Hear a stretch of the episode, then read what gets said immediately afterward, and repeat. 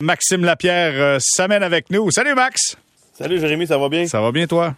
Oui, super bien. Écoute, on avait un match des Alouettes hier, nous autres, on a vu les Alouettes pas être capables de, gagner le match en fin de, en fin de rencontre. Fait que donc, tu sais, on n'a pas tant mis d'emphase sur ce qui est arrivé dans le cas de chez Weber, qui s'en va du côté de, du moins son contrat. Les, papiers partent pour s'en aller à Las Vegas et que Dadonov s'amène avec euh, le Canadien. Comment tu vois ça d'un premier temps? Je pense que c'est une bonne chose d'un point de vue financier pour le Canadien. Oui, exactement. Premièrement, du côté financier, je pense que c'est important pour les, quatre prochaines saisons. Euh, ça va nous aider. Là, peu importe euh, c'est quoi l'orientation qu'on prend cette année, que ce soit d'essayer d'entourer nos jeunes joueurs avec de bons vétérans ou euh, de peut-être prendre des mauvais contrats pour des choix de première ronde ou des, des choses du genre, d'avoir de la place sur la masse salariale, je pense que ça va aider grandement le Canadien de Montréal. En même temps, on passe à autre chose côté capitaine et leadership. Je pense que chez Weber, c'est un capitaine extraordinaire, mais faisait plus partie de l'organisation. Théoriquement, là, on s'entend, n'était pas en entour de l'équipe et tout ça, à part deux, trois fois cette année. Euh, on, tourne la page. Puis ça, c'est important dans un vestiaire, parce qu'à un moment donné, quelqu'un doit prendre le contrôle du vestiaire et pas attendre qu'un gars comme chez Weber euh, de savoir s'il revient ou pas. Hmm.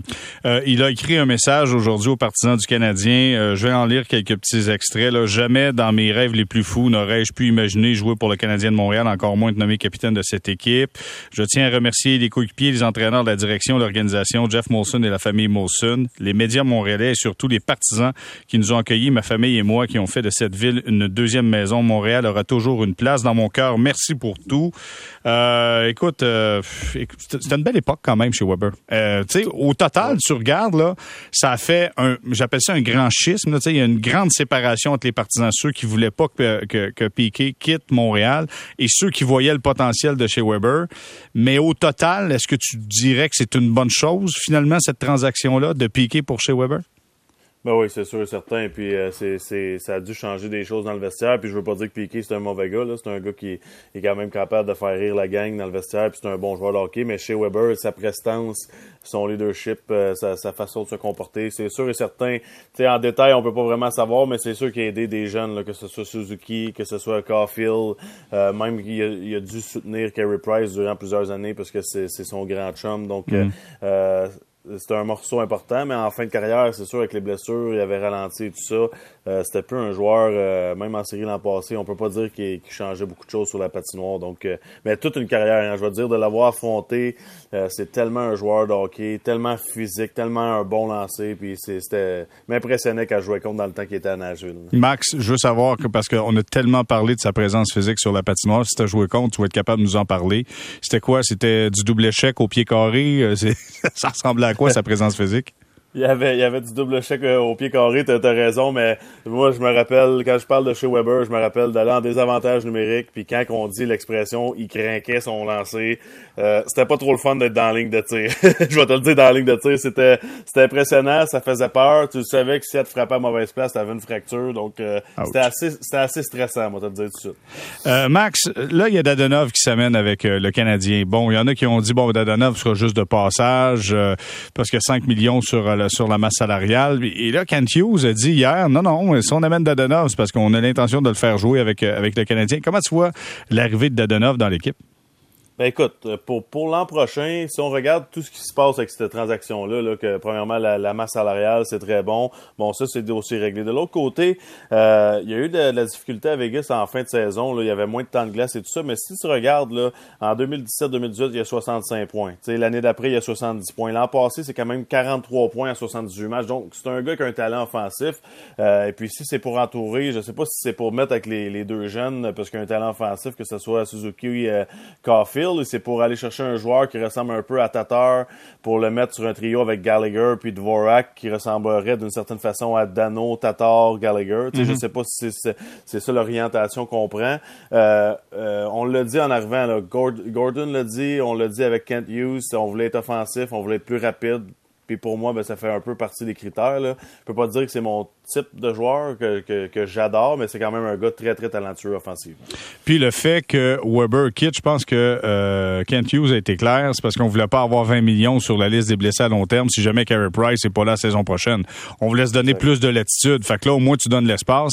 Si Price n'est pas là, tu peux le mettre sur la liste des blessés à long terme. Tu peux encore profiter de quelques avantages là, sur la convention collective par rapport à, baisser euh, ta masse salariale, mais ça te donne plus de latitude. Enlever chez Weber, c'est peut-être aussi comprendre que Carey Price sera sa liste des blessés à long terme la saison prochaine.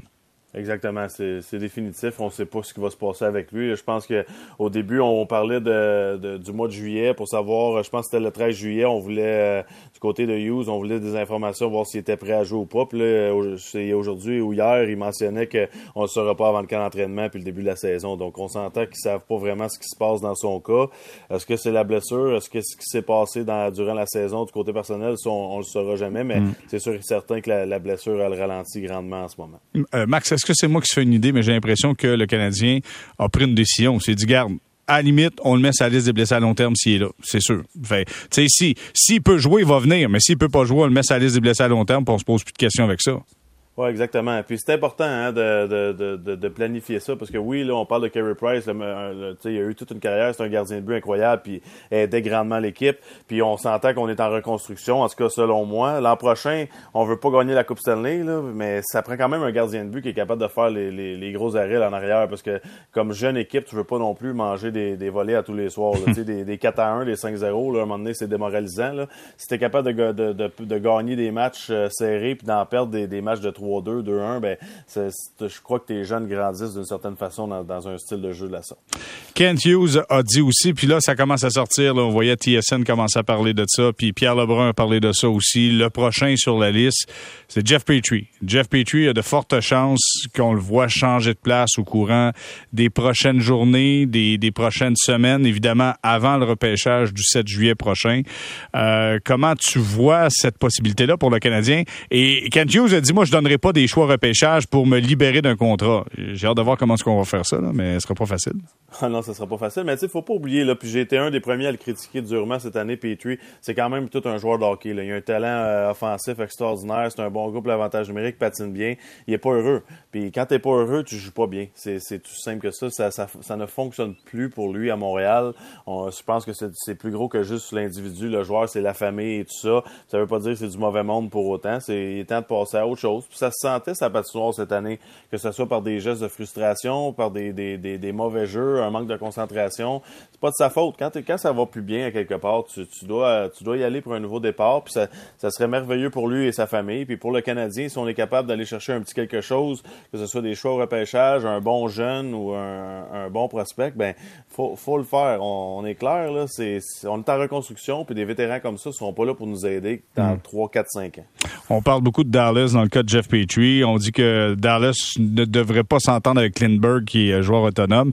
Mais écoute, euh, tu regardes la défensive du Canadien qui, va s'amener au camp d'entraînement, puis on voit les Caden Goulet peut-être qui va être là en début de camp d'entraînement. Est-ce qu'il finira la saison? J'en ai aucune idée.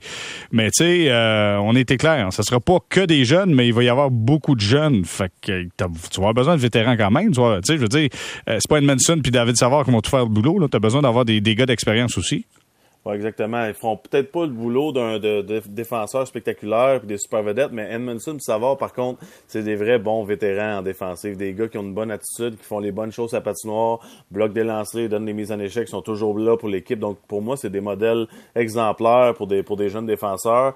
Euh, on regarde des Goulets, on regarde Romanov aussi, que l'an prochain, une année de plus, ça va être tout un défenseur pour le euh, pour le Canadien. Donc moi, je suis pas gêné de, de mettre deux jeunes défenseurs dès l'an prochain, que ce soit Goulet, que ce soit Romanov, que ce soit euh, Barron, euh, un, des, un des trois. faut leur donner du temps de glace, faut les entourer. Si tu regardes, si Petrie euh, s'en va ailleurs, ben, il manquera peut-être un vétéran du côté droit. Je veux qu'on prenne du temps, puis on va terminer là-dessus, mais je veux qu'on prenne du temps pour parler de la finale de la Coupe Stanley. Lightning de Tampa Bay va affronter l'Avalanche du Colorado demain. On a eu une grande pause quand même. C'est quoi, deux jours? Deux jours, deux, jours, de pause? écoute, tu as connu une finale de la Coupe Stanley. Est-ce que deux jours de pause, c'est bon? Tu perds le tempo? Tu t'en profites pour penser les bobos? comment tu vois cette, cette pause-là de deux jours? Ben, deux jours rendu en finale, Jérémy, là, tu, tu vas pratiquer le matin, tu reviens puis tu dors toute la journée. C'est ça que tu fais les deux. c'est ça que tu fais les deux jours. T'as plus l'énergie d'aller marcher dans la rue puis d'aller chercher un café, là. Moi, te le dire tout de suite, t'es, t'es blessé pas mal puis ça fait du bien deux jours. Euh, euh, je pense que le, on a vu le niveau de jeu, lors du premier match. C'était, c'était de toute beauté puis on va, ça va être encore pire lors du deuxième match demain. Les deux équipes avec de l'énergie. Un Braden Point aussi, un joueur très important dans la série qui revenait d'une blessure. Ça, pour lui, le deux jours, est très, très important. Je m'attends à un gros match de lui demain, justement, à cause de ça. Max, est-ce que l'altitude fait vraiment une différence au Colorado quand tu arrives là? Oui, hein, c'est immense la différence. Surtout la, lors du premier match, la fatigue entre tellement rapidement. Là. On parle souvent des jambes lourdes, là, mais là, là-bas, t'es lourdes pas à peu près lors du premier match. Et puis, euh, contre une équipe comme, l'Avalanche cette année, euh, c'est pas une bonne nouvelle parce que j'ai regardé patiner là, lors du premier match et j'ai rarement vu une équipe aussi rapide dans la Ligue nationale de hockey. Le, jeu de transition, de transition, tu peux pas te permettre d'être fatigué. Non, c'est ça. Puis il faut que tu bouges, puis si t'as plus de souffle, mais là, oh, ça regarde, ça regarde pas bien. OK, hey, je termine, j'ai une petite dernière. Tortorella, Tortorella avec les Flyers de Philadelphie. Écoute, euh, j'ai toujours, euh, je veux pas dire détester, mais j'aimais pas la façon de procéder de John Tortorella, de, crier après les joueurs et tout ça. Et puis dans les dernières années, je pense que ce qui sortait des vestiaires, euh, que ce soit Columbus ou peu importe, les gars l'aimaient. les gars le trouvaient honnête, même s'il criait, même si c'est simple avec lui. quand tu y penses, tu travailles, tu joues, tu travailles pas, tu joues pas. Fait que t'as juste à, faire les bonnes choses, puis tu vas être en bonne posture là, dans, dans son alignement. Puis c'est bon pour une organisation. Je pense que si on pense aux Flyers des, bonnes années. Il me semble que John Tortorella, c'est ça qui va essayer de ramener une équipe qui travaille, qui est physique. Euh, j'ai hâte de voir les joueurs qu'on va qu'on va acquérir cet été justement pour, pour être capable de jouer dans un système de, comme celui de John Tortorella. Je me souviens d'une conversation avec Mathieu Darche qui me dit moi j'ai absolument rien contre Tortorella. Il a joué avec euh, Tampa Bay. C'est lui qui m'a donné la première chance, ma première chance. Puis il dit quand je suis arrivé au camp d'entraînement, il me parlait à un moment donné, il me dit c'est quoi, je savais même pas t'étais qui, puis tu m'impressionnes, puis il a donné une chance. Tant aussi longtemps que tu en donnes, lui te donne la glace. Si t'arrêtes, il t'a plus rien là, c'est fini là. Exactement. Ben, tu regardes Mathieu Darche, c'est l'exemple parfait. C'est un gars qui donne son 110% à tous les présences à la patinoire. Et puis, ben, c'est sûr que Tortorella l'adorait. Bon, ben voilà. Écoute, euh, tu donnes ton 110% toi aussi. Encore une fois, ce soir, on te laisse filer. Puis, Max, je te dis merci beaucoup et à la prochaine. Bon week-end, Jérémy. Bye-bye.